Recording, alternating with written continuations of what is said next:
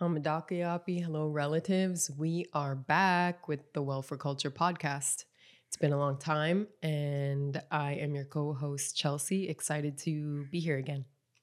It's Skugdash, friends and relatives. Yes, just like Chelsea said, it's good to be back after a long hiatus of not recording on social media.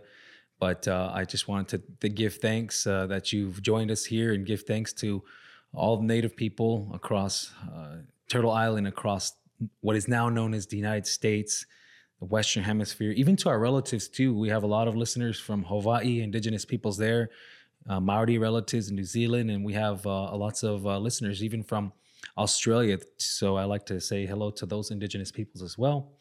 And I want to take a moment too to give thanks uh, for this day. And you can think about this too as you hear this, but I want to give thanks for, of course, all of creation that we're giving thanks for the higher consciousness that has created us all, all living beings on earth.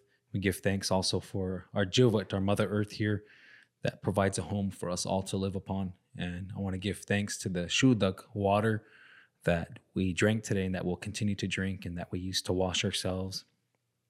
And give thanks to Tash Donorik, the sunlight that came up that brought blessings across the land this morning. And give thanks to a grandfather fire, Nada, that keeps us warm that cooks our food, and give thanks to Amashad moon. Give thanks to all of the the uh, the food haichutuk that we're going to be eating today. Give thanks to all of the haichudokam, the four-leggeds on the land, and all the haichuus, the plants on the land. And I just want to start off acknowledge that and acknowledge our our spiritual, physical, mental, emotional health, and just give thanks for what we have. Give thanks here for our little family and that we have an opportunity um, that we have to to share a little bit about our health and wellness journey, what little we know, right? Mm-hmm. So just wanted to say that much there. All right. Um, so as you all know, it's been about two years since we last published an episode, and we just wanted to give you all a little bit of an update on what we've been up to. And before we do that, we should even reel it back a little bit. And if there's any new listeners out there, mm-hmm. you're probably wondering who Thosh and I are. Why are we two people who talk about Indigenous wellness? Um, well, I'm Chelsea Luger. I'm Lakota and Anishinaabe. My dad's side of the family is from Standing Rock. My mom's side is from the Turtle Mountain Band of Chippewa, which is where I'm an enrolled tribal member. Um, I was born and raised in North Dakota, lived on the East Coast for a number of years, and have been here in lovely O'odham territory, aka Arizona, for the last uh, eight years or so with my mm-hmm. husband, and we have two kids. Um, so that's who I am. And Thosh and I started our initiative called Well for Culture back in 2013. And if you want to know more about our origin story, feel free to listen to episode one, because that will tell you a lot more about how we came into this work mm-hmm. of Indigenous wellness. Absolutely. It's been quite a bit of a journey for us. And for listeners that don't know me, um, my name is Thosh, and Thosh means son in O'odham. And I'm from the Onk Akimel O'odham people, also known as the Salt River people. And our reservation where I grew up is right outside of uh, the city of Scottsdale in Phoenix. And we currently live just down the street from the reservation in the city of Tempe with uh, our two daughters, Weston and Aloe. Weston is one and Aloe is four.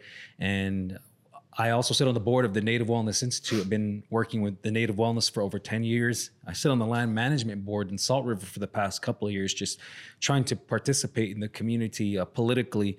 And so, but my passion here is is helping to share this model of healing and health and wellness for our indigenous people and all other people are certainly welcome to listen to what we have to share as well and much of what we have to share can be uh, learned and utilized in an appropriate way from people outside of our culture. Mm-hmm. But so yeah, that's a little bit about um, you know who we are for just for those listeners that are just tuning in and just finding out about our work. Mm-hmm. Yes. So um, more to what we were doing over the past two years and why we haven't um, published an episode. Well, we've been very busy. Um, obviously, everybody um, dealt with the coronavirus pandemic, ourselves included. Um, we had a baby during mm-hmm. that time, our little Weston. She was born in December 2020. Um, and she's doing well. Uh, the kids are doing great.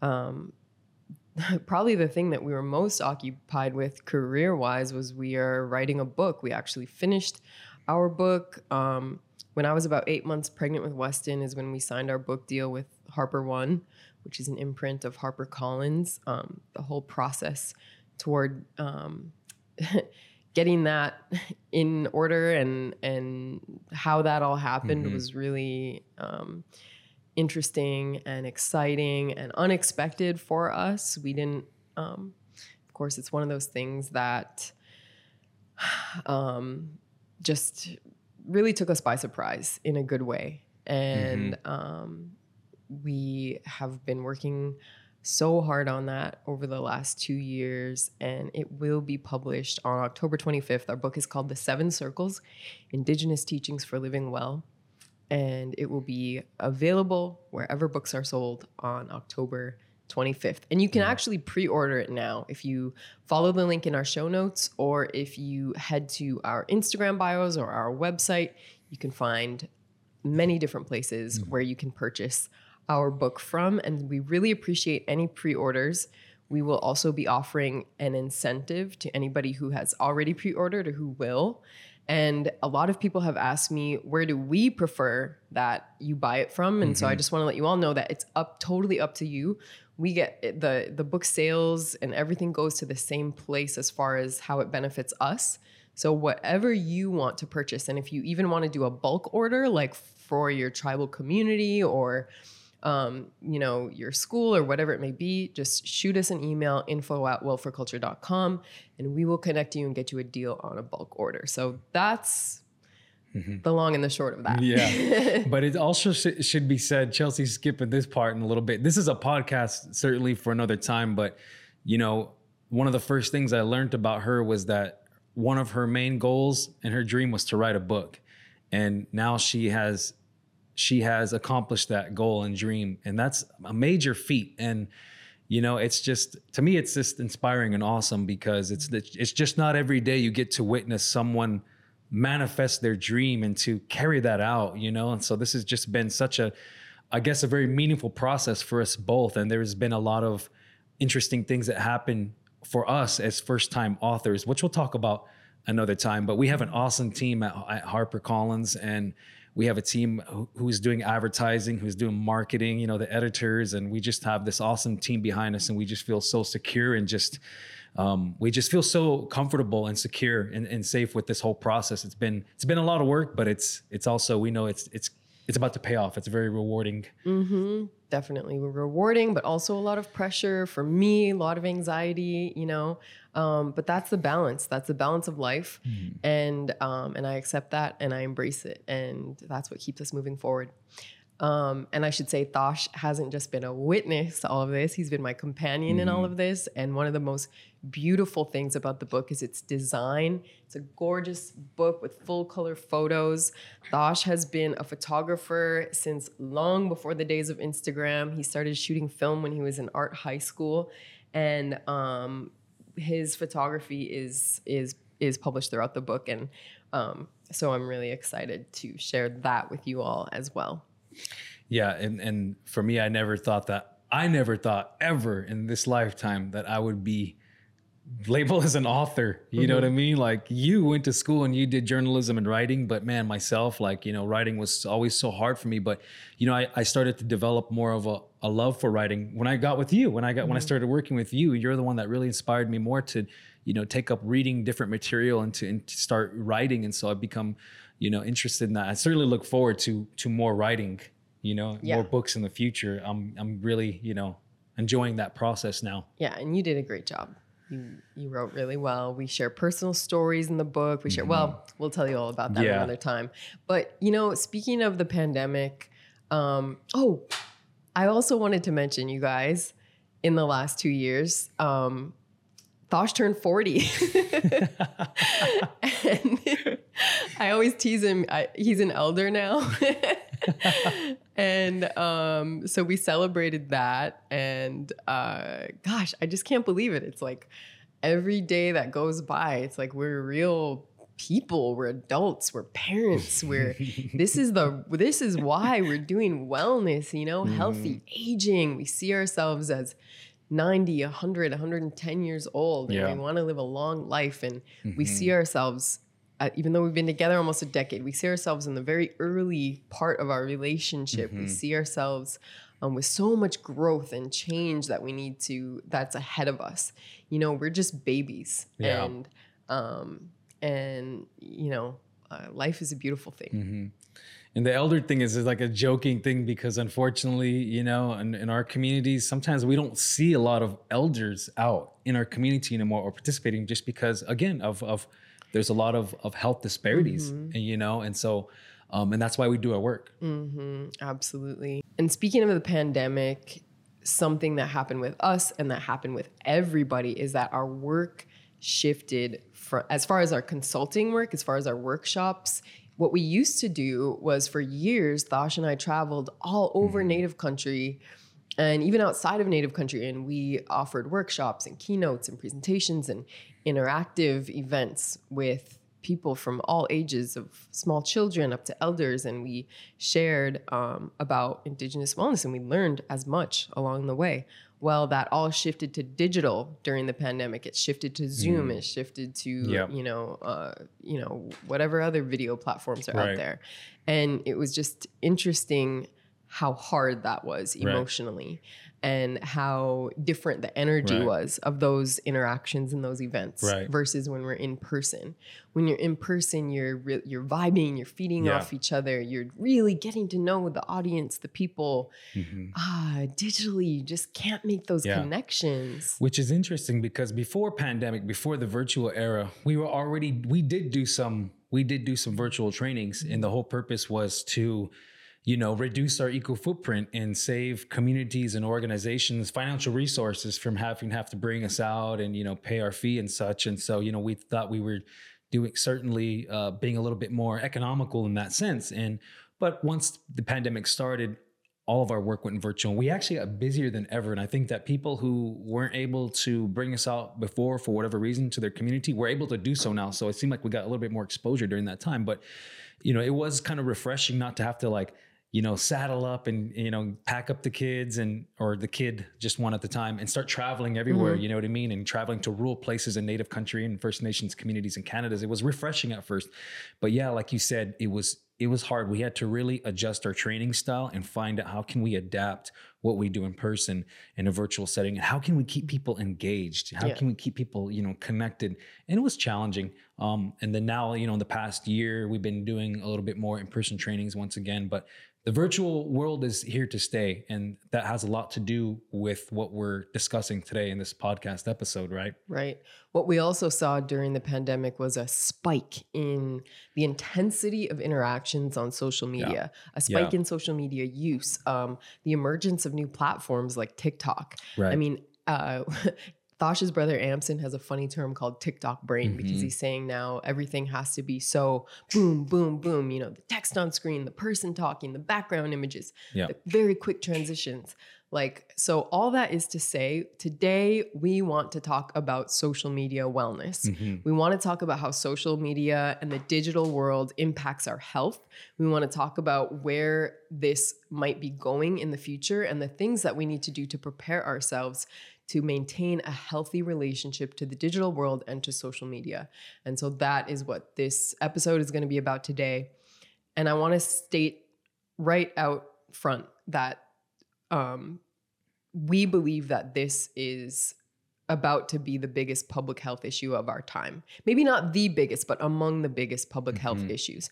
Just as our parents' generation um, addressed smoking, and in the 90s, Mhm. we saw the issue of teen pregnancy being addressed, and environmentalism, and all of these different. Okay, now is the time when we need to start taking control over our relationship to social media as well as that of our children and future generations because as Thosh said it's not going anywhere anytime soon And you know, why now is this a, cur- a, current and urgent issue?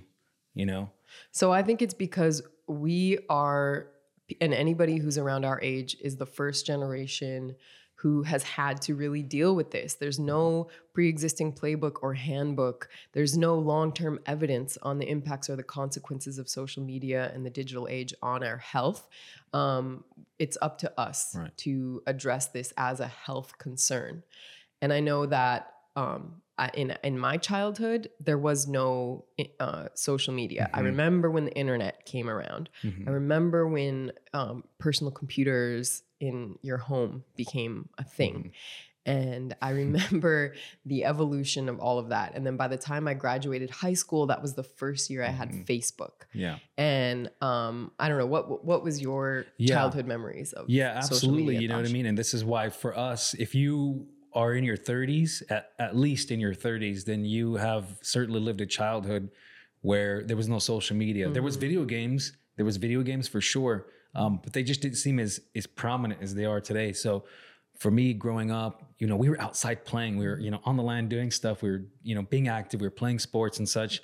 And you know, video games came around. I remember that. I remember Nintendo, Sega came around, but we were certainly limited. You know, we were encouraged to be outside and I didn't get on Facebook, and we'll tell a little bit more about our personal journeys with the uh, virtual world and social media and the digital world and devices. But you know, I didn't really get heavily involved in into social media until uh, 2003, and um, you know, I was in my early 20s then in college in San Francisco. But I, you know, I know what it's like to grow up without that, Mhm. and that's I think that's why it's important for our generation Mhm.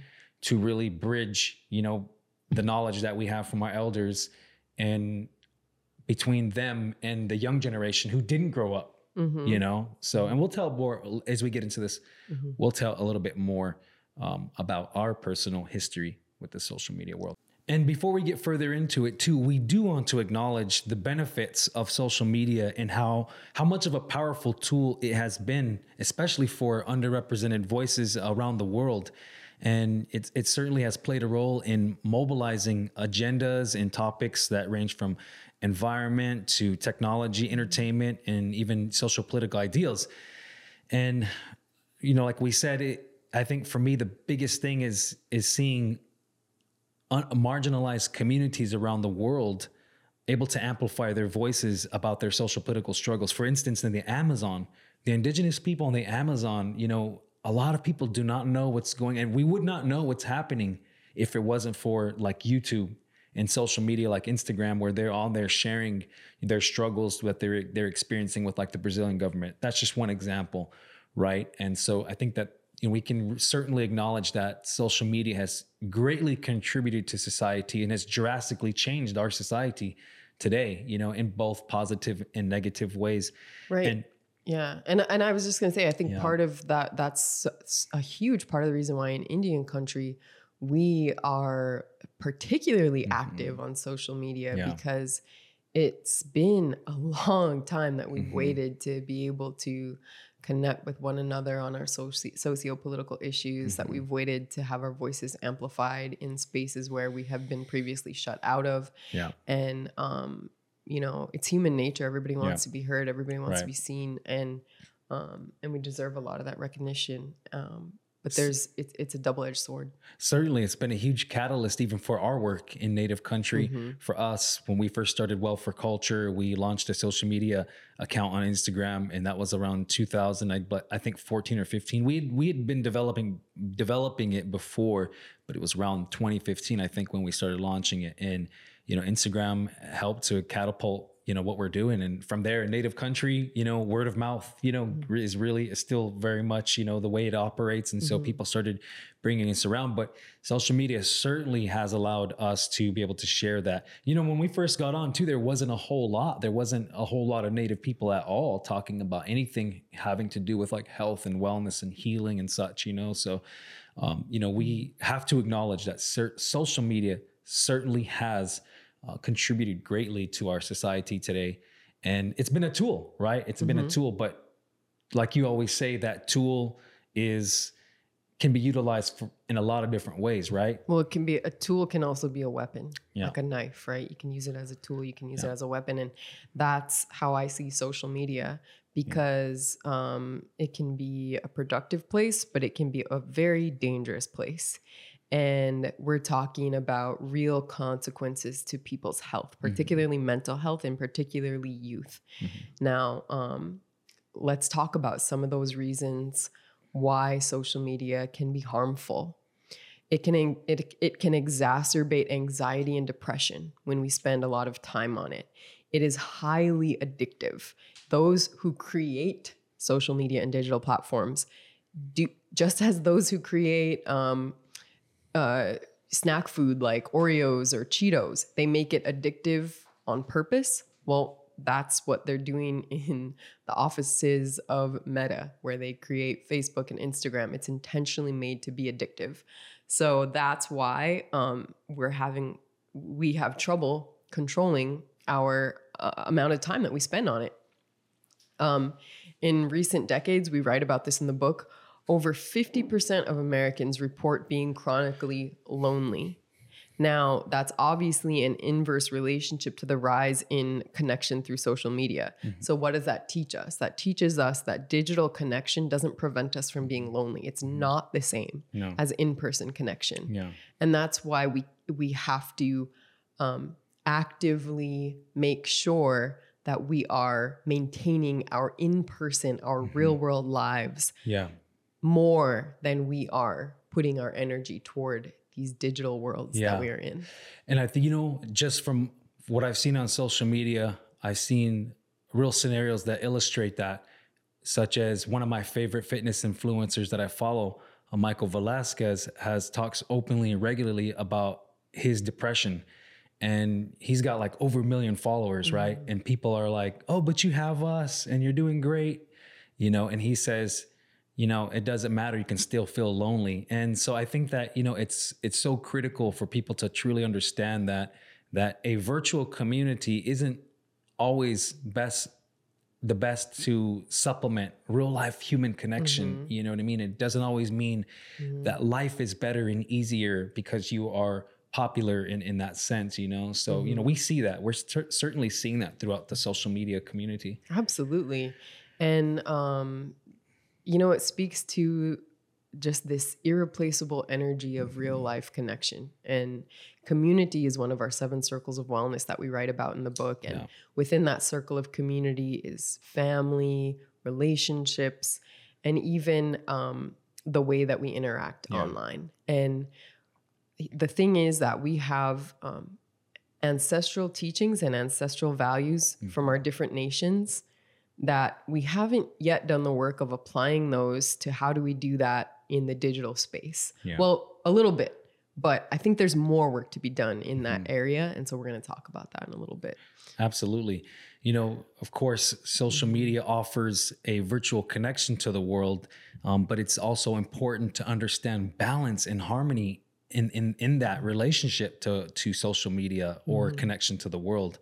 And it's important for us to really truly understand that our how involved we are with the virtual world and ideas floating around the virtual world can drastically change our perception, our our our perception of ourselves and others, you know, around the world. And it's so, you know, critical. Like I actually believe that the rate at which technology and social media is growing is moving too fast for our biology to to keep up. And you know, we've already pointed to the growing body of scientific evidence that has a has uncovered the direct correlation between you know addiction and such with you know with uh, social media devices electronic devices and there's been studies that shown that you get a secretion of dopamine in the brain when you get like a notification like a mm-hmm. heart or a like or a comment you know? And that's just to me that's interesting you know? And we if we understand neurologically how the brain works and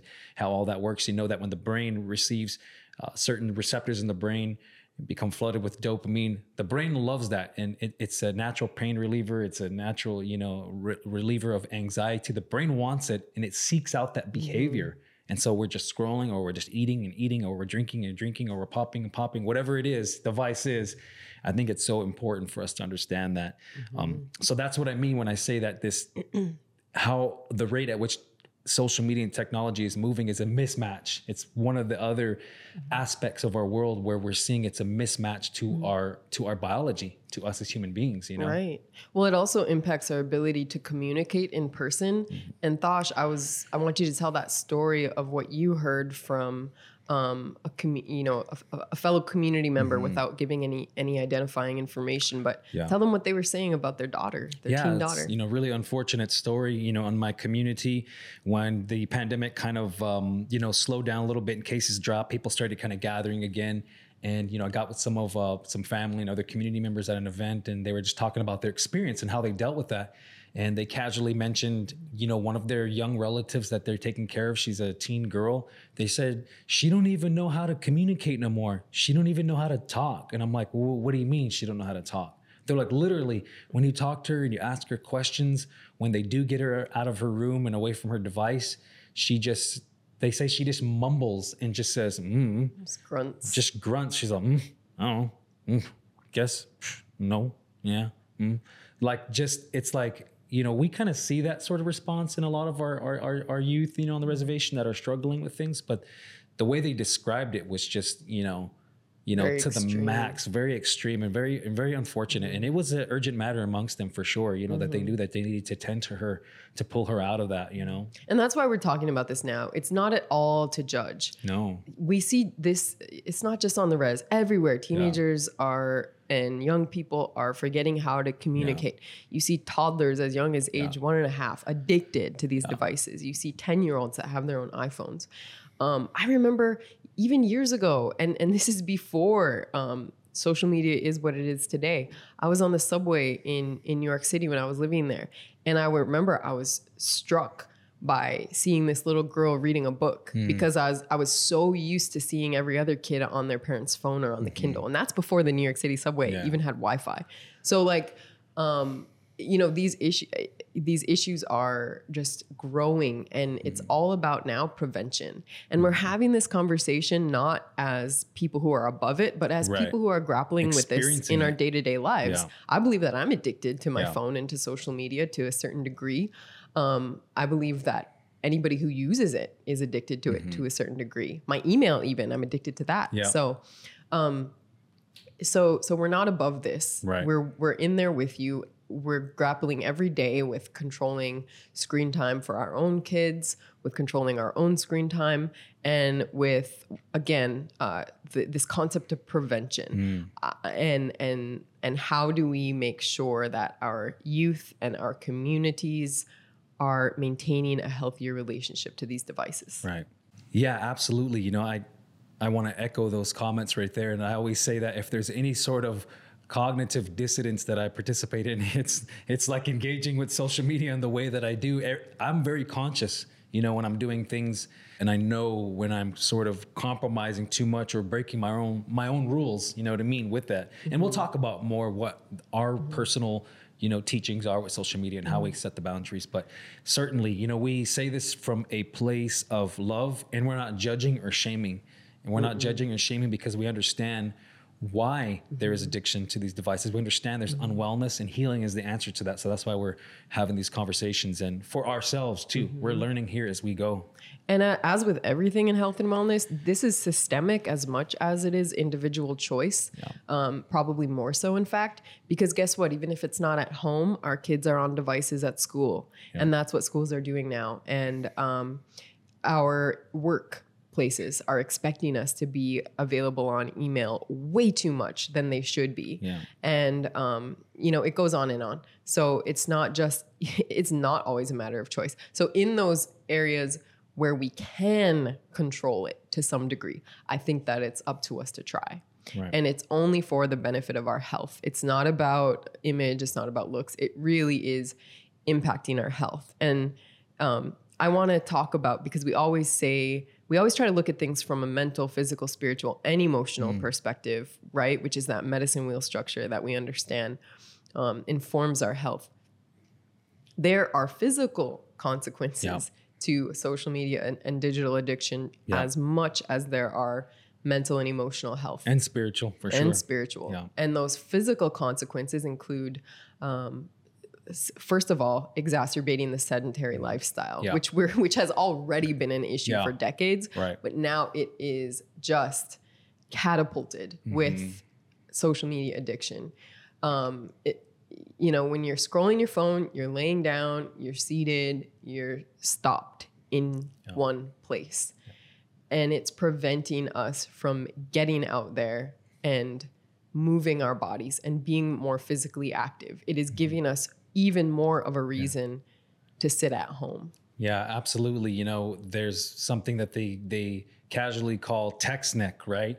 Which is your your your your chin is constantly sinking into your chest because your your neck is bent forward and that creates a lot all, all sorts of complications with your alignment with your spine with with the the the forward um, anterior or or the forward uh, posturing head that we see a lot that puts like stress on thoracic spine. And i know for me i try to consciously be aware of that right? I'm always trying to sit upright and i'm trying i'm trying not to text or scroll on my social media with my head down. I try to bring it up to my face at times to do that because i feel it I feel when my neck is starting to strain, my traps and my my my my uh, T spine and my mid back is like stiff, you know. So we're certainly see there's all sorts of things there. Uh, seated, as we know, sedentary culture has implications for your cardiovascular health and you know uh, movement patterns, negative uh, impact on our movement patterns, and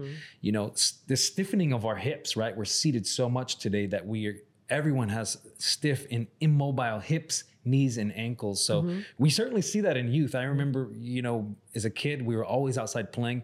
People uh, seem to be not as a youth we were always outside playing. We, we were never really experiencing much problem doing outdoor activities. But when we work with youth today we see that. We see that there there could be much work done with their movement patterns right? When we do very basic you know fitness and stuff like that we see that. Mhm, absolutely. That's why those of us who are millennials and who are a little bit older, honestly, it's a privilege that we didn't even realize we had to be raised without um, mobile phones and smartphones Yeah. in this whole, whole social media era.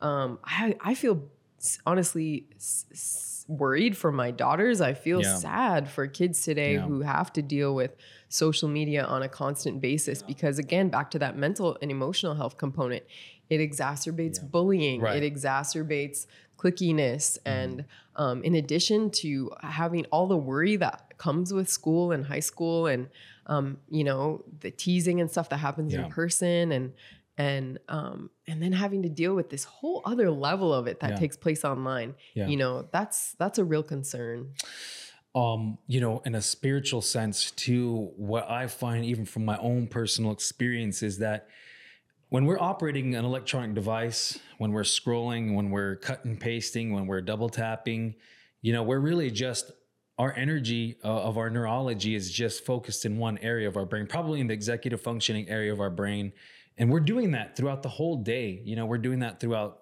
the entire day. And when we are doing things like meditating or singing or we're engaging in our smudge or our ceremony we're our our neural activity is in a different region of our brain. And i believe that when we are this is again i'm speaking outside of the the, the confines of science but when we are neurologically having our our brain to be active in other areas other than that prefrontal cortex we're also connecting we're, we're, our, our consciousness i believe is is ascending and we're connecting to that higher source that great creator.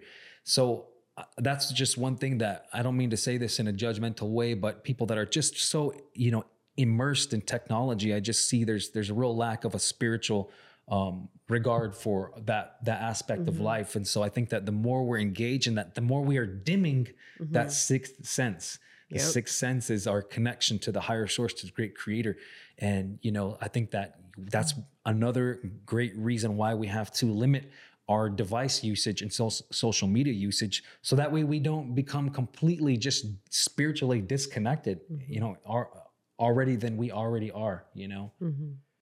You know and the final point i would make about mental health is uh, just a concern for our youth like for years now ever since i was a kid i remember uh, we've seen epidemics of suicide in our communities amongst teenagers I, I really just don't think that social media helps in any way Mm. um, and it, it it's an area again just of concern so i think with all of these things in mind we need to very seriously move forward and take control of our own behavior online and lead as examples for our youth Mhm. I remember when I was a kid um, hearing my dad and one of his friends talk about Iktomi, which is our one of our tricksters in Lakota culture is a spider, and they were saying um, the internet. This is in the 90s mm-hmm. uh, or maybe the early two thousands. I don't remember, but they're saying like the internet is like Iktomi. It has a web. There's a web that connects everybody, but it's a trickster because it could be harmful. And even then, it was something that our people were discussing and that our mm-hmm. people were looking out for. And I've heard similar teachings like that from many other nations. Absolutely, like like many nations, including the Hopi, I think, namely, are ones that have prophesized and predicted the internet, and none of them, to my knowledge, I could be wrong, but none of them, to my knowledge, had had depicted it as something as is completely negative. I think that they just predicted that it just is, and you know, as we come upon those times there, we look back at that and we start to, you know, make the changes for, for sure for ourselves as indigenous peoples. As we mentioned in our book in the community chapter, we do address this whole topic and we write on one page that uh, when we were, well, it starts by saying that, um, just to summarize that, you know, at, at, one point we never could have imagined um, what the internet and social media would become. But we even then we knew that there would be consequences. And so we say, today we have learned what those consequences are. People around the world, especially youth, are absorbed in social media, suffering from bullying, feelings of inadequacy, and divisiveness. Social media is the antithesis of indigenous values in that it, encourages individual individualism, arrogance, conflict, and exploitation. It creates false connection and performative persona making rather than a true existence of quiet and humble authenticity. So let's dive into that mm-hmm. a little bit. What do we mean by that? Social media is the antithesis of indigenous values. Yeah, I think that's a man, that's just when you first said that some time ago, it just that hits hard, you know, mm-hmm. and, and you really you ask yourself, okay, you know, what exactly does that entail? Which we're gonna Mm-hmm. Share a little bit about. So I want to read you a quote from Luther Standing Bear, who's a Lakota author and philosopher, originally from Rosebud area, who wrote in one of his books um, in the 1800s that praise, flattery, exaggerated manners, and fine, high sounding words were not part of Lakota politeness. Excessive manners were put down as insincere, and the constant talker was considered rude and thoughtless.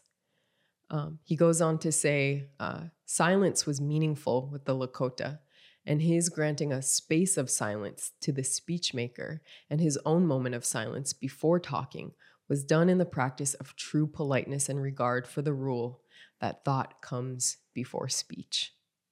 So I've learned a lot about the etiquette and social interactions mm-hmm. that were once present, not just among the Lakota, but in many tribal nations. And that concept of silence was so mm. much more valued. There are elders alive today who remember a time when people would really think before mm-hmm. they speak, mm-hmm. when conversation really took place with a lot of breaks. Mm. Some of our grandparents yeah. still are that way. And yeah. it's so refreshing mm-hmm. to visit with them, to visit with elders who are not absorbed in this fast paced world. You know, one thing around Indian country that I think is still uh, an etiquette piece that even young people carry is we don't interrupt. Mm-hmm. It's so rude to have this boisterous conversation where we're interrupting each other yeah. constantly. Right and where we're commenting on everything even if what we have to say isn't necessarily new or true or mm. and that's what social media breeds is this fast-paced thinking yeah. acting reacting. It's all a reactive knee-jerk reaction. Knee-jerk reactions. And i want to zoom in even on this part where standing bear wrote about um, exaggerated manners not a part excessive manners were put down as insincere not a part of Lakota politeness. Mm-hmm. And when I read that and I think about the Instagram context, I feel really silly because a lot of times you know, of course, we already understand the negative comments and how that impacts us and it feels bad. But even in these cases where we're posting, you know, a, a selfie or anything, and then we get a whole bunch of, uh, oh my God, you know, pray, praying hands and heart eye, heart eye, XOXO, love you, beautiful, you know, all that stuff. That's a bit much. Mhm. And I think that a, a function I've been using recently is where you can have you can turn comments Yeah. off and you're not going to get as much interaction on your post but like I don't know if it's healthy for Yeah. us to be expecting or um, quite so um, so flattering of one Right. another nonstop. I think that's Yeah. a little bit of an unhealthy uh, social habit that we're in right now. Yeah, it makes me think about. Um, we always reference um, Don Miguel Ruiz, the author of the Four Agreements, and one of those agreements says, "Never take anything personal, even if it's a compliment." You know. Yep. And so I, I just, you know, I think of that for sure. That's what that makes me think about. You know, I think that's just um, really uh, profound when we listen to and think about the quotes from our ancestral people. And you know standing bear was living not that long ago mm-hmm. right? And i think that when i hear this quotes like this too it makes me think about you also read me a story some years ago from the new york times archives of there was an interview of sitting bull and they, the mm. guy would ask him a question and he would sit there and he said sitting bull would sit there for several moments and he would smoke his pipe and think then he would respond. You know? It's so different than today. Or i think about even to um, you know some early historic written accounts of our native people who were observing how the um, how the early forms of american government were operating and and they were dis- they were they were um, they were disgusted by that because they said that that that no one thought about what they their responses that they yelled over each other they shouted. Mm-hmm. There was no order. There was mm-hmm. no order in that.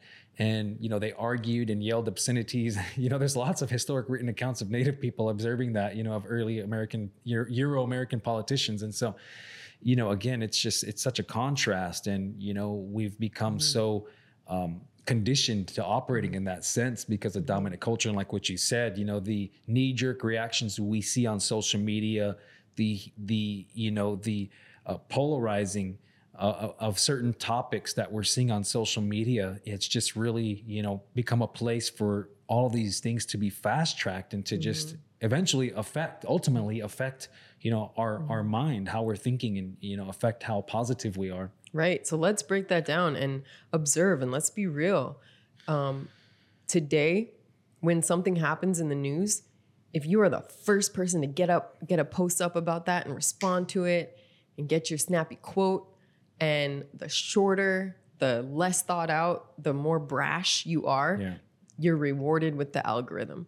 When you um the the more uh um sometimes the more explicit we are, the more um which, which again we also know it it was not a part of our ancestral values Yeah. to use bad language. Um the more explicit we are, we get the reactions. Um I I've observed even a lot of gratuitous um, sharing of, of of trauma mm-hmm.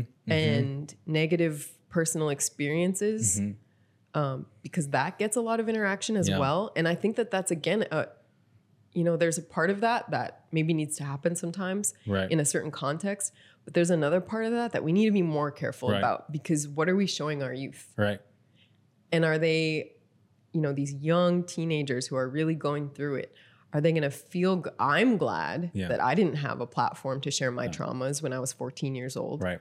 Because it's something that now as a 34 year old mother of two yeah. these are things that i want to process in private. Yeah. So let's not teach our, our youth right.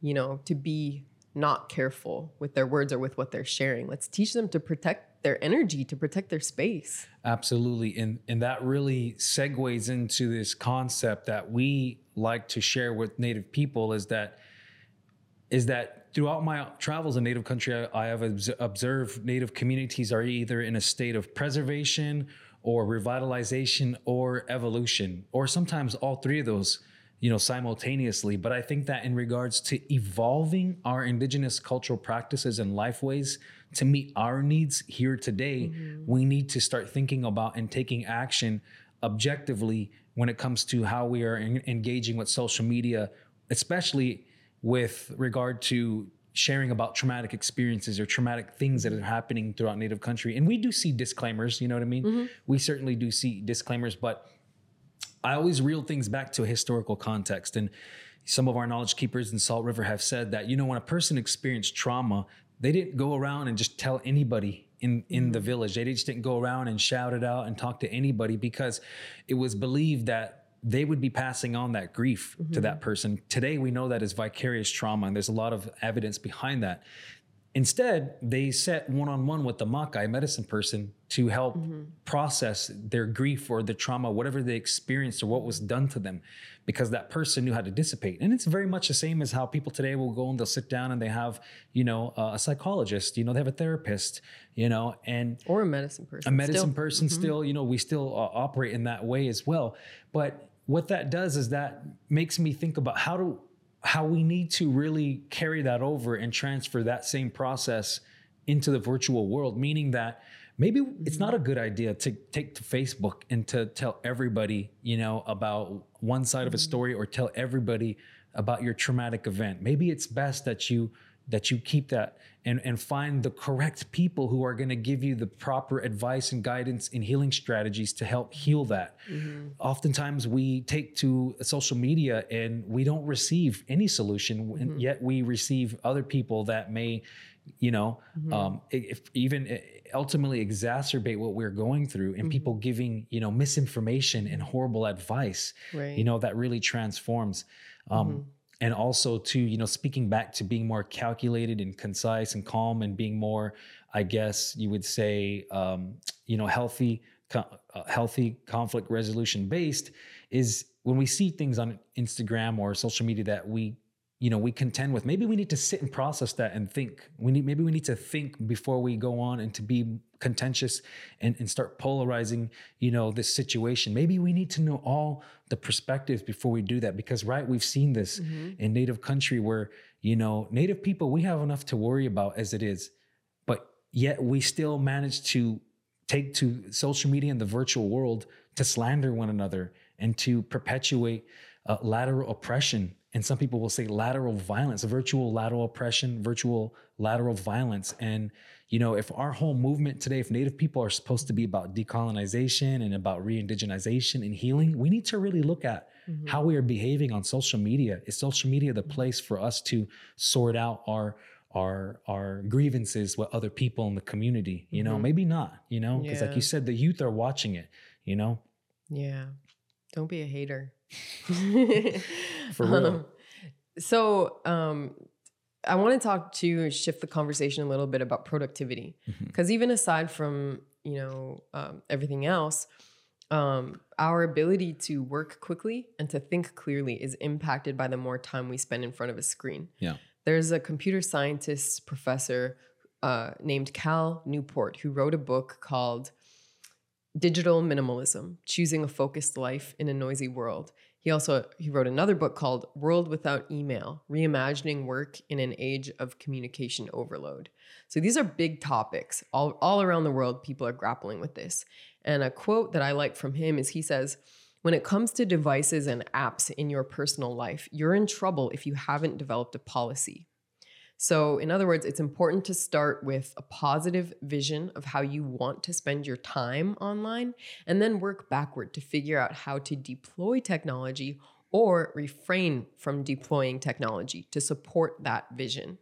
So, at this point in the conversation, we're going to start talking about solutions because we've already given you so much info and helped you to think about and process all of the mm-hmm. harms of social media, well, let's talk about how we can reel it in and mm-hmm. control mm-hmm. it and use it as more of a tool than a weapon. Yeah, absolutely. Because, you know, if you let me, I'll vent all day mm-hmm. on all these things, you know, for sure. Yeah. So, Thosh, what does that mean to you? Like to support, like Cal Newport says, supporting that vision of your um, relationship to social media. Um, what does it mean to have a vision or a purpose for your social media use? Yeah, I'm great you found that. And I'm, you know, it's awesome that he so eloquently stated, you know, that's kind of the things that I, I do. Um, like I always say that anytime we're engaging in something and we're doing something, we must have a, a mission. You know, what's the purpose of this? What is your vision? How are you going to carry this new task out or this new hobby or this new endeavor? It's so important, all aspects of our life. You know, we were talking about that the other day. Like, we have a mm-hmm. mission for our marriage, you know, and we have a vision of how we carry that out. Mm-hmm. That's the same thing with social media. And, you know, of course, when I first got on social media back in 20, 2003, I wasn't thinking about this. But as I realized later on, as I grew with it, I seen it was a very much a, a, a very big part of my life and a very big part of of me building my brand and career and I, I realized i need a mission with this. Like what's my purpose? You know what's my purpose of being on social media? It's very much like when i started doing photography. I had a purpose i had a mission statement and a vision statement on my mm-hmm. website. And that's really sort of my my approach today with social media is that you know my whole mission of being on social media is to connect with other like-minded people is to connect with other people in native country and to use it as a way to share what little I know about um, indigenous health and wellness, indigenous life ways, and what that looks like today in a modern sense. And the vision of that is sharing that through pictures, through videos, through stories. And I have a whole set of you know protocols and teachings that I try to follow associated with that. That'll talk about that a little later. But I think everyone who loves social media and loves you know their digital devices should ask themselves what's my mission for engaging in this? Mm-hmm. And what is my vision? How how will i do this? And it keeps us on track. It keeps us from just being mindlessly involved with something with no sort of goal in the end you know Right. Are we spending our time in a worthwhile sense, in a way that feels fulfilling to us? Yeah. And it can be for entertainment. It can be for um, Yeah. simple communication. Like it doesn't have to be like for Thosh and I how it's connected to our work. You know, we all have our own reasons. You all have your own vision. yeah And let's just be sure that we're all as individuals clear about that, what that is for us, so that we know we're not just mindlessly on there, um, and you know, scrolling in a way that's not productive at all for our time. Mhm. Um, I'll give you an example. My sister is a clinical psychologist. And she has absolutely no use, like she's not Yeah. entertained by social media. She doesn't use it for her work yeah she um she has observed that it feels um kind of uh, uh it just gives her a bad feeling to like Mm. scroll through facebook and like all that kind of stuff so she's fully not on it Mhm. and i respect that yeah um and uh, so that's probably why she's com- always cool and calm she's chill. you know? She's also a psychologist you know so like she really knows how to regulate. she's you know really smart with uh you know her mental health and Mhm. and knowing how to address all that stuff but um i admire that. Mhm. and i'll tell you for sure my i have a long t- as I, as much as i have a an immediate vision for why i use Yeah. my platforms right now i also have a long-term vision right and my long-term goal is i think in line with Thosh in that i don't want to be on it at all at some Yeah. point i want to be i am not going to follow the trajectory of um, where technology is going because it's evolving very quickly it's turning to Yeah. the metaverse it's turning into this stuff that's going to keep us even more addicted and more absorbed and i want the opposite of that Yeah. so the way i see it right now is i'm basically at the peak or the apex of my social media Yeah. use and I'm going to decline and move away from that because I want to practice what I preach in wellness. And I believe that for me, a life as a grandparent, as an elder, um, is is a life without without with very very limited technology use. Yeah, absolutely. You know, Chelsey and I we talk about that all the time that when we when we're older, you know, we just don't envision ourselves being so connected and participating in, you know, this augmented virtual virtual reality that is predicted as being the next phase of the internet in the Mhm. metaverse. You know, we certainly don't see ourselves a part of that. We feel that all of our work here and now is supposed to better connect us to the community. Mhm. It's supposed to better connect us to the land, and we should be spending those later years, um, you know, being being connected to those things. We spent all of our youth talking about these things, and we Mhm. really need to be living it. You know, Mhm. At this time and i feel mm-hmm. that today even we're we're we're inside a lot because we have to of course work and we have to engage mm-hmm. you know with these devices and social media and such. But that's certainly mm-hmm. you know our plan at some point. We're not quite sure when right? But we are planning this exodus from from social media especially after we get it a couple more books under our belt maybe. But the book has been great right? Because it's able to cement our our contribution to the growing wellness movement in native country I Oh, right. that- It's all part of the process. Yeah. Now that we have a book written, we we it's one step closer toward not toward relying less on everything that goes online. Right, So that's that's a that's a big. I, I- I feel really grateful for that. and and you know think about how relevant will some of these platforms be Mm-hmm. and the information that you're putting on there the content that you're putting up Mm-hmm. on your social media platform how long will that be accessible how long will that be Mm-hmm. you know relevant? Can your children or future you know classroom students in two or three decades reference that? Say you have something educational to post about the time. Will that be accessible 30 years down the line? Or will it just be lost in the abyss of of social media content? You know what i mean? In this or will it be you know the servers no longer be you know uh functioning from you know say instagram or tiktok and it's just lost content. And i mm-hmm. you know i think about that. What are we putting our energy into mm-hmm. you know content creation? If it's only going to be relevant for someone you know that week that mm-hmm. day you know how how how i think it's just something to really think about in the long run. So let's keep going step by step about what how we limit and control our own social media use as people who do use it right now. And one thing for me is that I refrain from joining every trend, every new app or um or or whatever else is the hot button topic Yeah. with social. So I never got Snapchat, I never got TikTok. Uh, all I've heard from everybody is how much more entertaining and more addicting TikTok is than Instagram. man it's another world And I really don't like that whole vibe of TikTok brain. So I'm just avoiding it and that's my personal choice for my for my health and for my wellness. I don't want to be addicted to yet another app. So um is it tempting sometimes? Am I curious? Yes. But nonetheless, Mhm. I refrain. And I've also stated I'm never, you will never catch me with one of those virtual reality headsets on my head. Mm-mm. Curiosity killed the cat, man. Like, I don't want to be a part of that world. I'm not even going to dabble in it. Like, I already made that decision for myself. Absolutely. Um, having the boundaries. That's what this section of the podcast is all about setting healthy boundaries with the electronic devices and with social media. And I'm right there with you in in that I limit which platforms I engage with. You know, we have a YouTube, we're kind of, you know, starting to transition transition to doing more long form, you know, Mhm. content on that and less small bits and pieces of things like social media, like reels, you know what I mean, on Instagram. So, you know, we I have that. Um, I have a LinkedIn, you know what I mean? I rarely get on it though. I jump on there once in a while, and there's some people that are trying to connect with us professionally.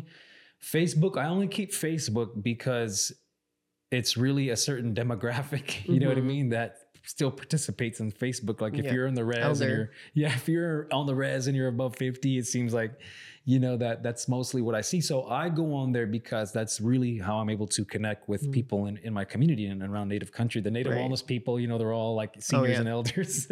And that's where teamwork has actually um, fit in with with Thosh and I because I actually like that he's on Facebook, um, that he still has an account there so that he can reach our our, our, our older Mhm. audience yeah. and stay in touch there kind of on our behalf. right. I personally deleted Facebook again. So it's not just about preventing new apps, but it's also delete the ones that aren't serving you anymore. Um, observe how your emotions are when you're interacting with these apps. Yeah. Years ago, I deleted Facebook completely because, um, and this is when it was still popular in our Yeah. age group, because I was being bullied, stalked.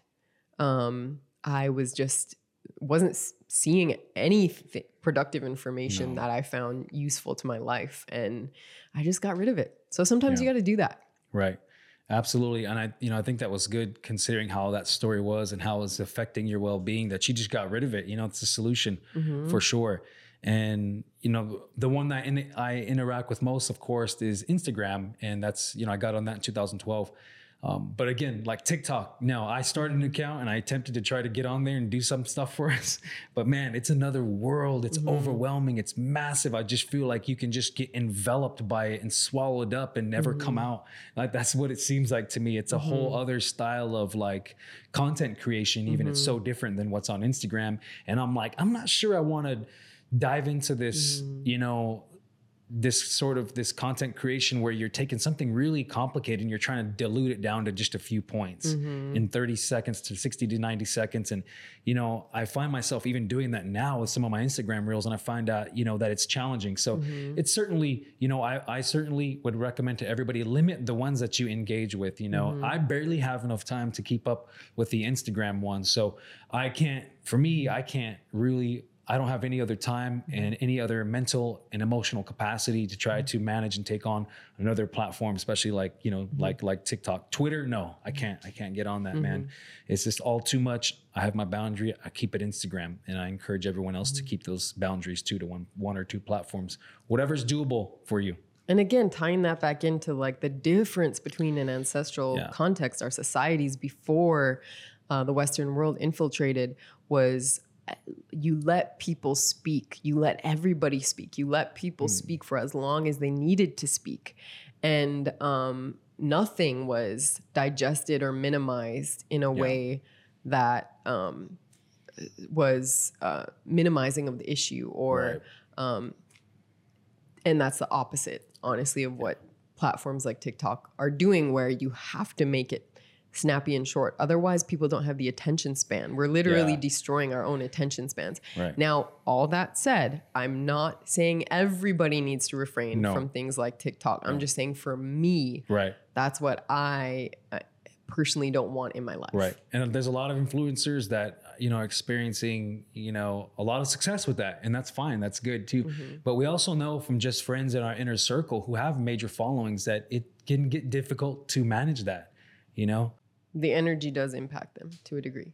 And so, another great practice that you could adopt if you haven't already is social media fasts. And fasting, as we know, in a lot of different contexts and in, in our cultures, has been has been a thing. And you know, social media is no different. And I've done a couple of social media fasts, and I do like miniature ones, like versions of it, but I encourage you to do that. Put it away for however long you think is manageable. You know, four, four days, start easy, five days, two a week. And then one thing that I'm going to be working at is a whole 30 day, you know, whole 30 day fast of social media. But what I did experience when taking the social media fast is I just experienced more calmness. I was present. That's what I really experienced most of. I was present with you, uh, with the girls, and you know, because even even when you are are not directly or literally on your phone engaging with social media, sometimes your brain, your mind is still there. Oh, yeah. Your mind is still there thinking about something you saw. Maybe there's a negative interaction you have with somebody and it's affecting your mood, and you're supposed to be present with your your spouse or your children mm-hmm. or your coworkers or your friends, and you're not really present. You know what I mean? You're kind of just in your mind. That's kind of what I experienced. Um, you know, mm-hmm. cutting it out and limiting the social media and having that fast was was um, I was on my phone, of course, less too. So it's not really just a social media fast, but it's sort of like a device fasting, you know, and that's one way to reground ourselves, to reduce anxiety, to reduce mm-hmm. stress, mm-hmm. and reduce the need to just get on and mindlessly scroll and double mm-hmm. tap, right? So I would highly recommend that everyone mm-hmm. um, try a social media fast or a device fast, you know. Absolutely. Some people do it every week. Yep. Like they'll have a ritual on Friday, the phones, the devices are yeah. off and they won't get back on it till Monday. And I think right. stuff like that is really wise. Right. Because again, back to Cal Newport in terms of how it relates to productivity, he another quote of his, he says, We need downtime from our high energy processing state or we'll lose insight into ourselves and become anxious. When we're alone with our own thoughts, is when we can make sense of mm-hmm. information we're taking in. Right. So you literally need downtime from emails, from screens, from everything yeah. in order to actually process. Process, absolutely. Um, just to, uh, kind of, I I, yeah. I liken it to sleep. Yeah. You know, yeah. I always tell students, don't pull an all nighter. Get at it's it's less productive than if you study a few hours then get a, a night of rest mm-hmm. because you need to synthesize that information in your sleep. Mm-hmm. You, you need the same thing for muscle building.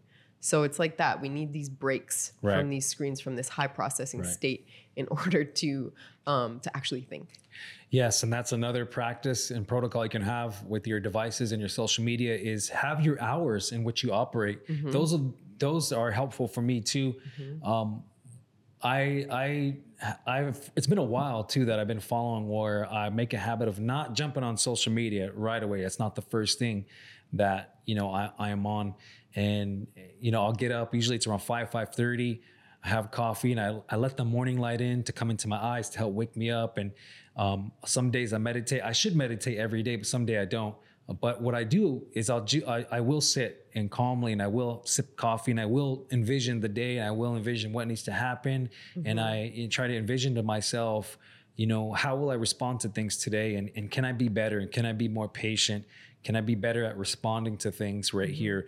And and I, I think about those things before I jump on social media. So when I do jump on it, it's if I have a post. If I have a post, I want to hurry up and post it and get it out of the way. You know what I mean for the day. Yeah. Um, and then so, but I have my my days where I'm not posting. I'm just trying to limit it down to about three to four posts a week. And and then when I'm not posting, I'm you know I'm not trying to make a habit of getting on and checking all the time. And then I have my hours. You know, before the kids, right? You can share mm-hmm. about this too. Before the kids, I was much better at at avoiding usage of the devices and engaging in social media after a certain hour. But now, you know, once we put the kids to bed, you know, the nighttime, and a lot of parents know this, that's when you kind of get up and you start kind of doing some things, you do some housekeeping. And that's kind of when I get on to like respond to some comments. Right. You because know, your priority is not using the device around them. right. So Yeah. Whereas it used to be your priority was not using it at night. Right. But now it's like night's the only time you have. Night's the only time you can really get on Yeah. for a little bit. And even then I try to limit it. I try not to be on it past like 9 45, Mm-hmm. 10. You know, I try not to do that. Sometimes I do, you know, but I really try not to. Mm-hmm. And, you know, because when we're at home, when the girls are at school, I just don't have the time. I don't feel productive just Mm-hmm. sitting on social media and just scrolling and, and engaging. Like we're busy, right? Mm-hmm. We're doing stuff every day, all day. We're moving around doing something, Mm-hmm. right? And my thing, since I wake up at the same time as the kids, like I'm usually woken, like I'm woken up about six thirty by Weston because we sleep together. Um, I- don't use email, text, Mm. or social media or play Wordle which is my favorite activity, until after we've dropped the kids off at daycare and Yeah. we've already gotten back home.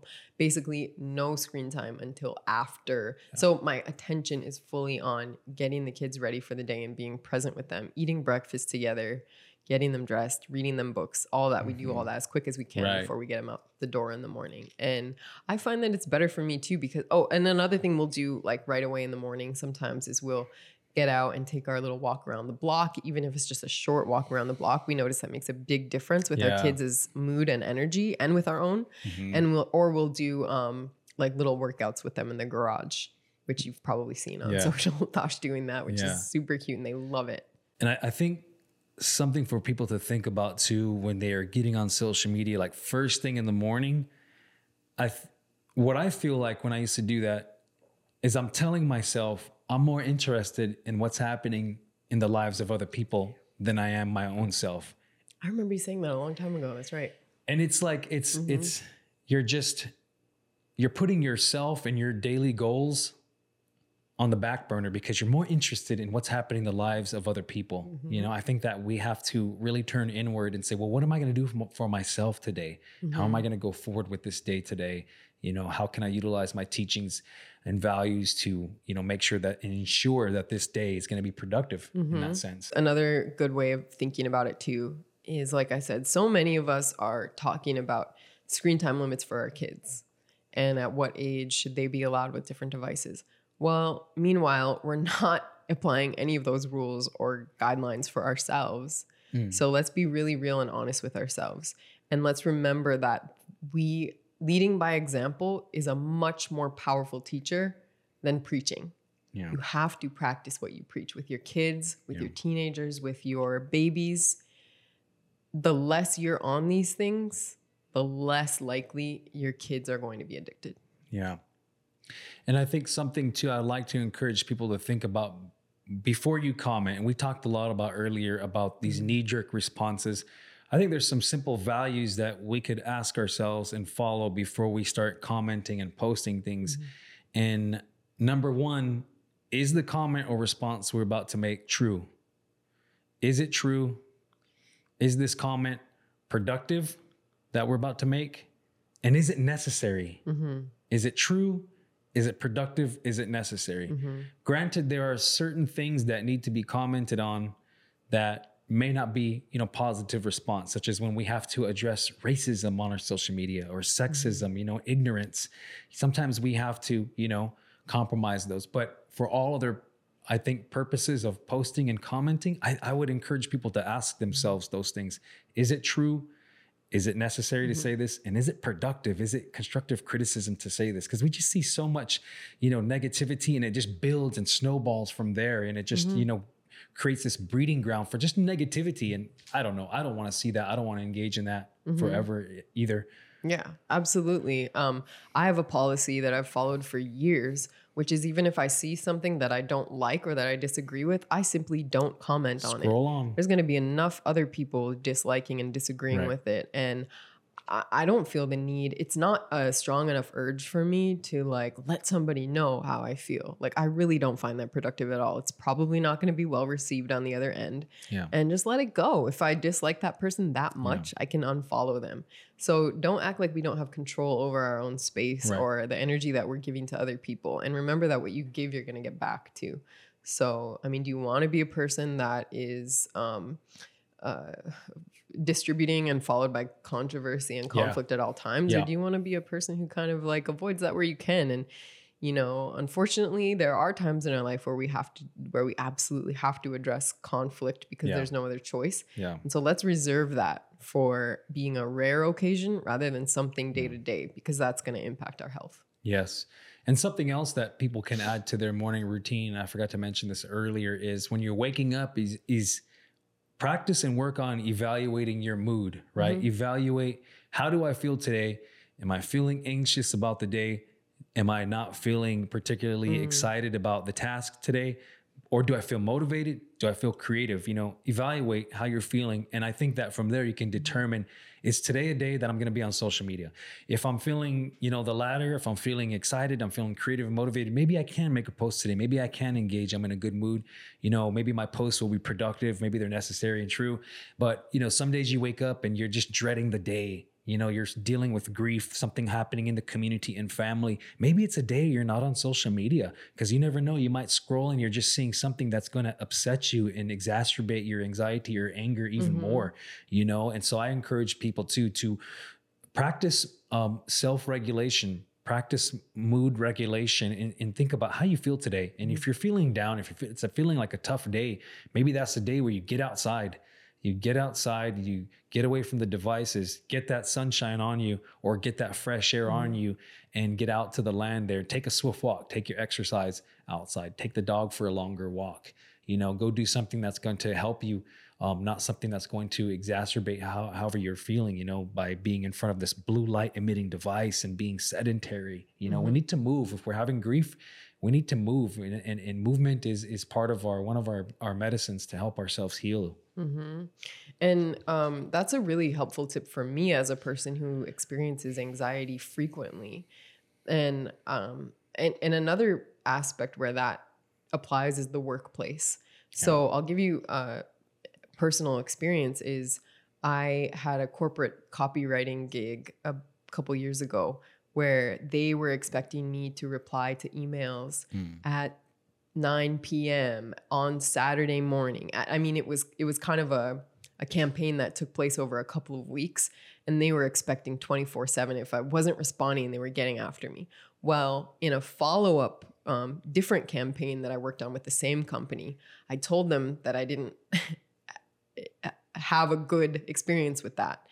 And I said, I, yes, I'd love to work with you again, but these are my boundaries and these are my limits for hours. And ever since then, they've respected that. Mm. So remember this this applies for everything in your life. You teach people how to treat you, Ah, you Yeah. teach people how to treat you. If you don't draw your own boundaries, nobody is going to give you the boundaries that you want. hmm.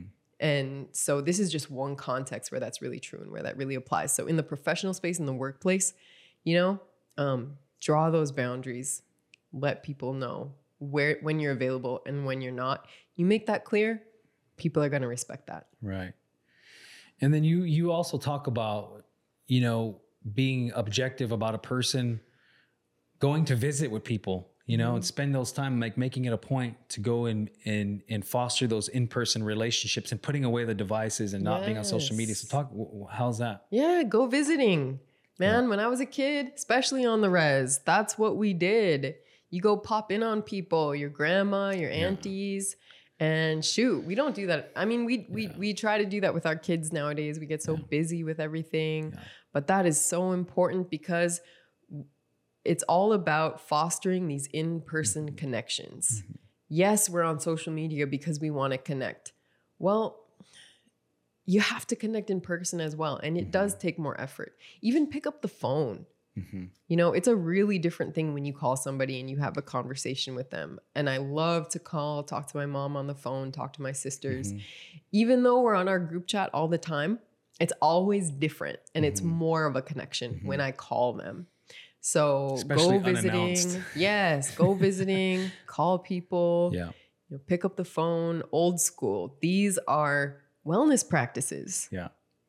Absolutely. There's exercise, there's eating right, there's visiting, you visiting. Know? in-person relationship you know that's one of our circles to wellness is connection to community. And what that what that entails is first and foremost is connection with your family your immediate family mm-hmm. the people that are in your circle your sacred circle people that you love people who how you treat yourself affects them. You know those are the people that we should be objectively and mindfully fostering relationships in person and these are teachings mm-hmm. that even myself i have to i have to work at. You know mm-hmm. i find myself being being you know content with just texting somebody mm-hmm. you know and I, I i really appreciate it when someone tells me you know over text or over the phone they say yeah there's something i'd like to talk to you about in person. You know it's not uh, something we can talk about over the phone over text. And you know that social media is the same is the same way you know. There's there's things that are reserved only for in-person interactions. Many things are regarded as sacred that stay off of that or they stay out of the devices and you know. And then another one, we've talked about this before on the food podcast and stuff, but um Thosh and I, I will say one thing we've been really, really good at ever since the beginning of our relationship. We don't have phones on or devices on while we eat. Yeah. It's a very rare occasion where we do that. Like, for example, if we're watching an MMA fight and the whole point is like, let's order pizza, Yeah. let's watch MMA. Like, because that's traveling. like, yeah. and we're like oh we need to be on the email we need to see what's Yeah, like certain very special circumstances will break that rule, uh, you know, bend that rule. But for the most part, nightly dinner time, Mm-hmm. breakfast with the kids, all that stuff, we no phones on the table, no devices on the table. Definitely date night, going out to dinner with each other or going out to lunch with each other. Um, even if we've been with each other all day, which we kind of always are, right we still show each other that respect Yeah. of um because it you eat so often you eat every day that's the one thing you can count on i hope you're eating every day you um it, it, it's a it's a it's a designated time Yeah. where you can assure yourself that you're having a real good interaction eye contact conversation with your loved one with your partner with your children with whomever else you're around or even with yourself yeah and I follow that rule. Like last week, um, I uh, went and did my personal training session on the res with uh, with my trainer Dion, or two weeks ago.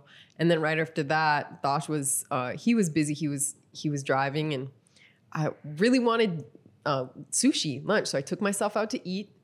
Just like I used to do in my old days living in New York City, took myself out to eat, nice little sushi lunch.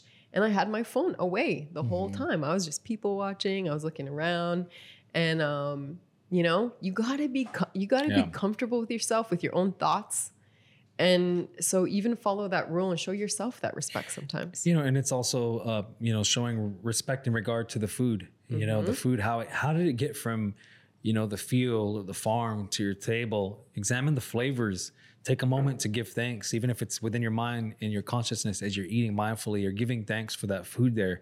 That's something you can you can certainly participate in, in on a daily basis. And again, that's a, a good way to foster healthy relationship with devices and social media. And those changes are happening in the brain too. And we are spending time being mindful of, of our, our actions and we're doing it in a meaningful way. That's healing and that's creating lots of lots more uh, stress reduction for sure. And there's a lot of evidence behind that as well. Mm-hmm. So there's another ancestral value that we like to apply, which we know that our people did not follow or worship prophets. Yeah. That's a Western concept, the worshiping of human prophets. Yeah. And And the um, concept of one, one and only, one the end all be all. person Yeah. who had godlike status. We Yeah. never did that. We No. always recognized our own uh, humanity, our our humbleness, and today with the social media world, there's so much of this following. Yeah. Even that language, following. Well, think of yourself rather as having community as opposed Mm-hmm. to having a following or being a follower Yeah. um, you shouldn't take everything that a person says at face value, even if you're a fan in general of their work. Always be a critical thinker. Always think for yourself and um, be original, be creative, be, a, uh, again, a thought leader, not a follower. Yeah, absolutely. I encourage everyone be careful who you follow. Be careful who you emotionally invest in. And it's it's just we see so much of that on social media where there eh, where there are people who are extremists and they're zealots and you know their whole ideology and worldview is is just based off of of one aspect you know their entire identity is a is is based off of a political ideology you know a social political ideology. And then we just see it turned into this really e- extreme type of of toxic and hateful rhetoric. Mm-hmm. And you know i encourage people watch out who you follow. Watch out for whose ego that you you choose to help boost you know? And mm-hmm. again like what she says like in you know in our culture for me as an indigenous person an indigenous man it's the concept of following somebody allowing that person and their ideology to become a part of your entire identity and to wearing their their their name on you and just representing them. And you never even met them. You don't mm-hmm. know them. These concepts are just foreign to us mm-hmm. as native people. We have historic figures in in our in you know in our history that we talk about. And but our people mm-hmm. didn't worship them the people didn't praise them in the same way that we see in western culture and like western religion or western politics. Mm-hmm. So you know for i encourage native people don't take on that same persona too when you get into the virtual world. Follow people and respect you respect people and you honor them just like we do in person in our communities. But we don't follow them to the point where we're doing everything they say and we're taking on their entire persona. You know, leaders were put up by the people in communities in historic times and still today as well native country still follows that. Leaders are put up by the people because the people recognizes that that person has leadership qualities. They know how to lead people. They know how to pull out the, the positive in people. They know how to communicate. You know, they know how to to demonstrate how to do something. So the people put them up. But on social media, you see people who are self-proclaimed, mm-hmm. self-proclaimed leaders, self-proclaimed, you know, fitness enthusiasts or self-proclaimed doctors. And it's just this space where so much misinformation and, and, and toxic rhetoric can be spewed with no accountability, right? Mm-hmm. There's no one there to hold them accountable. So, you know, I encourage everyone be careful who you follow and take these things that they have to share with a grain of salt and be critical of all perspectives, even us. Be critical of the things that we say and we share and learn to think for yourself, learn to get other per- perspectives and put them together and develop your own mm-hmm. conclusion as to how you're going to take a stance on a certain mm-hmm. topic or practice. And with that being said, don't hate somebody because they think a little bit differently Right. than you, or because, or even because they think very differently from Yeah. you. You know, we have to have individuality in this world. We have to have balance. We can't all expect each other to be the same person, the Right. same voice. And if you didn't say it just this right way, you know, I had somebody DMing me one time. I can't believe you follow so and so. because they're this way and I thought I respected you, but I guess I was Yeah. wrong. You're a, you know, Yeah. and I thought, you know what? And, and I, I, I really, I took the time to reply to them and I said, you know, um, it's a, it's a really dangerous world when you're Yeah. making assumptions about my character just because of a person I'm following on social media. Yeah. How do you know the reason I'm Right. following them, or if if it was even something that I really put that much thought Yeah. into? You know, chances are it's Right. not. And so um, I'm I take pride in the fact that I can sit across from somebody who has a very different political worldview from me, and I can have a, a decent Mm-hmm. conversation with them, and I can find how I relate to them. Mm-hmm. I can find my I can find their humanity. And I'm not trying to say everybody, you know, Mm-hmm. I, you know, I'm not trying to say you don't have boundaries, but it's just let's get back to this balance. Yeah. And that's another thing that social media takes us away from because Mm-hmm. everything is through a screen. It really takes away from our ability to be human Yeah. with each other. Yeah. And nine times out of 10, if this is a person that you hate online, you never know. You could bump into them at the grocery store and you have a perfectly pleasant interaction. So don't try to hate everybody. Like, don't Yeah. put that pressure on yourself. Yeah, absolutely. And understand that every situation requires a nuanced perspective to really understand what's happening on social media. And that's really also the biggest problem about it is that it's a limiting platform. Say Instagram, for instance, you know, it's limiting in the sense of time, you know, who it's going to reach. Um, you know, sometimes we don't have the capacity to give the full context. Mm-hmm. And so then, you know, there's this whole swarm of army of people that are in contention with one aspect, you know, of something being expressed. And it completely lacks nuance and understanding that there may be more to the story. The author of this post probably just didn't have the time and mm-hmm. capacity to give you the full the full rundown. Mm-hmm. Yeah, absolutely. I think we've all had that experience of being sort of attacked because, but you didn't say this, but what about that, you know?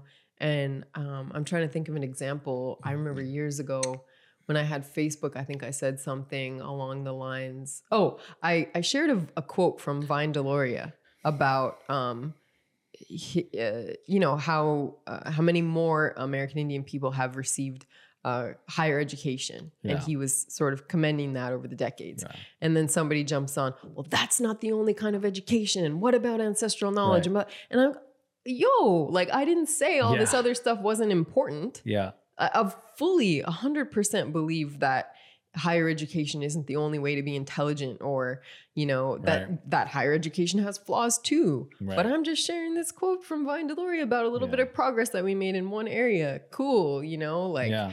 Um again a complete lack of of nuance and understanding and a lack of context Mm-hmm. for the larger picture you're simply zooming in on one Mm-hmm. aspect of this this very large complex multi-layered topic Right. And you don't always have time to Right. talk about every single thing. So that's kind of one of those things that's what we're talking about. It's like, um, you know, be easy on Right. each other Yeah. and don't assume ignorance on other people either. yeah I always like to approach, I think this is a part of our wellness, approach other people that they have Hmm. something to teach you and also that there's more to what they're saying or more Yeah. to what they know than what they've already shown you. Yeah.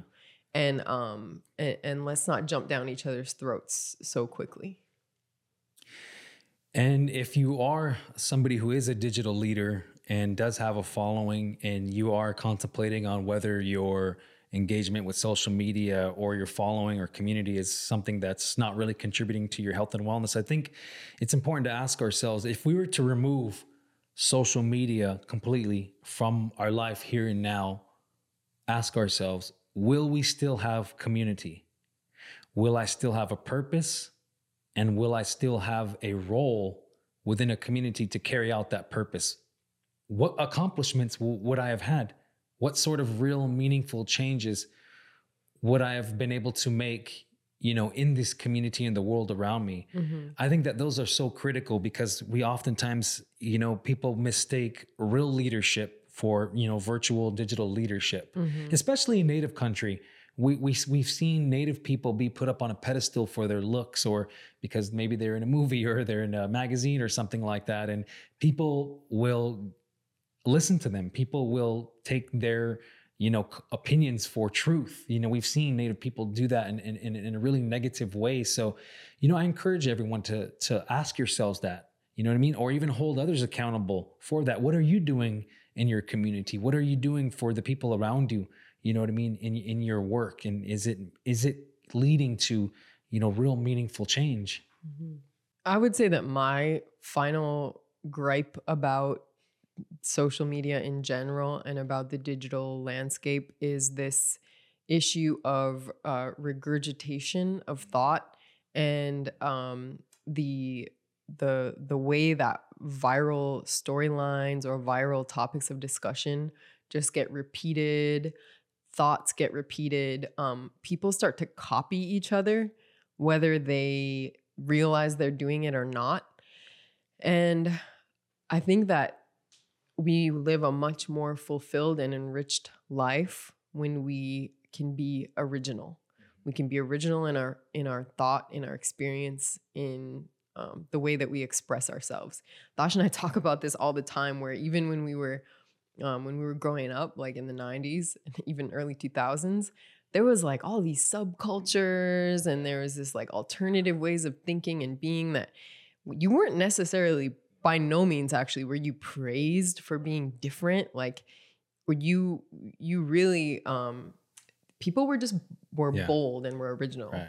and And not it was and it was different from region to region. in a lo- Yeah. in a lot of things. and you're not really seeing that anymore No. like um things get regurgitated Yeah. and just go through this wheel of Yeah. repeatedness and it's like everybody wants to post about what's the popular thing to post Yeah. about that day so the, when i see that kind of stuff that's what i kind of try to refrain from Yeah. and one of the things i'm really proud of with uh, the way that we have presented our work is that it was an original thought from the beginning in terms of Yeah. the way that we were to brand ourselves, the way that we were to share information. The models we created. And um, I want everybody to visualize and to do this in your real life is instead of scrolling social for inspiration, go to a library Yeah.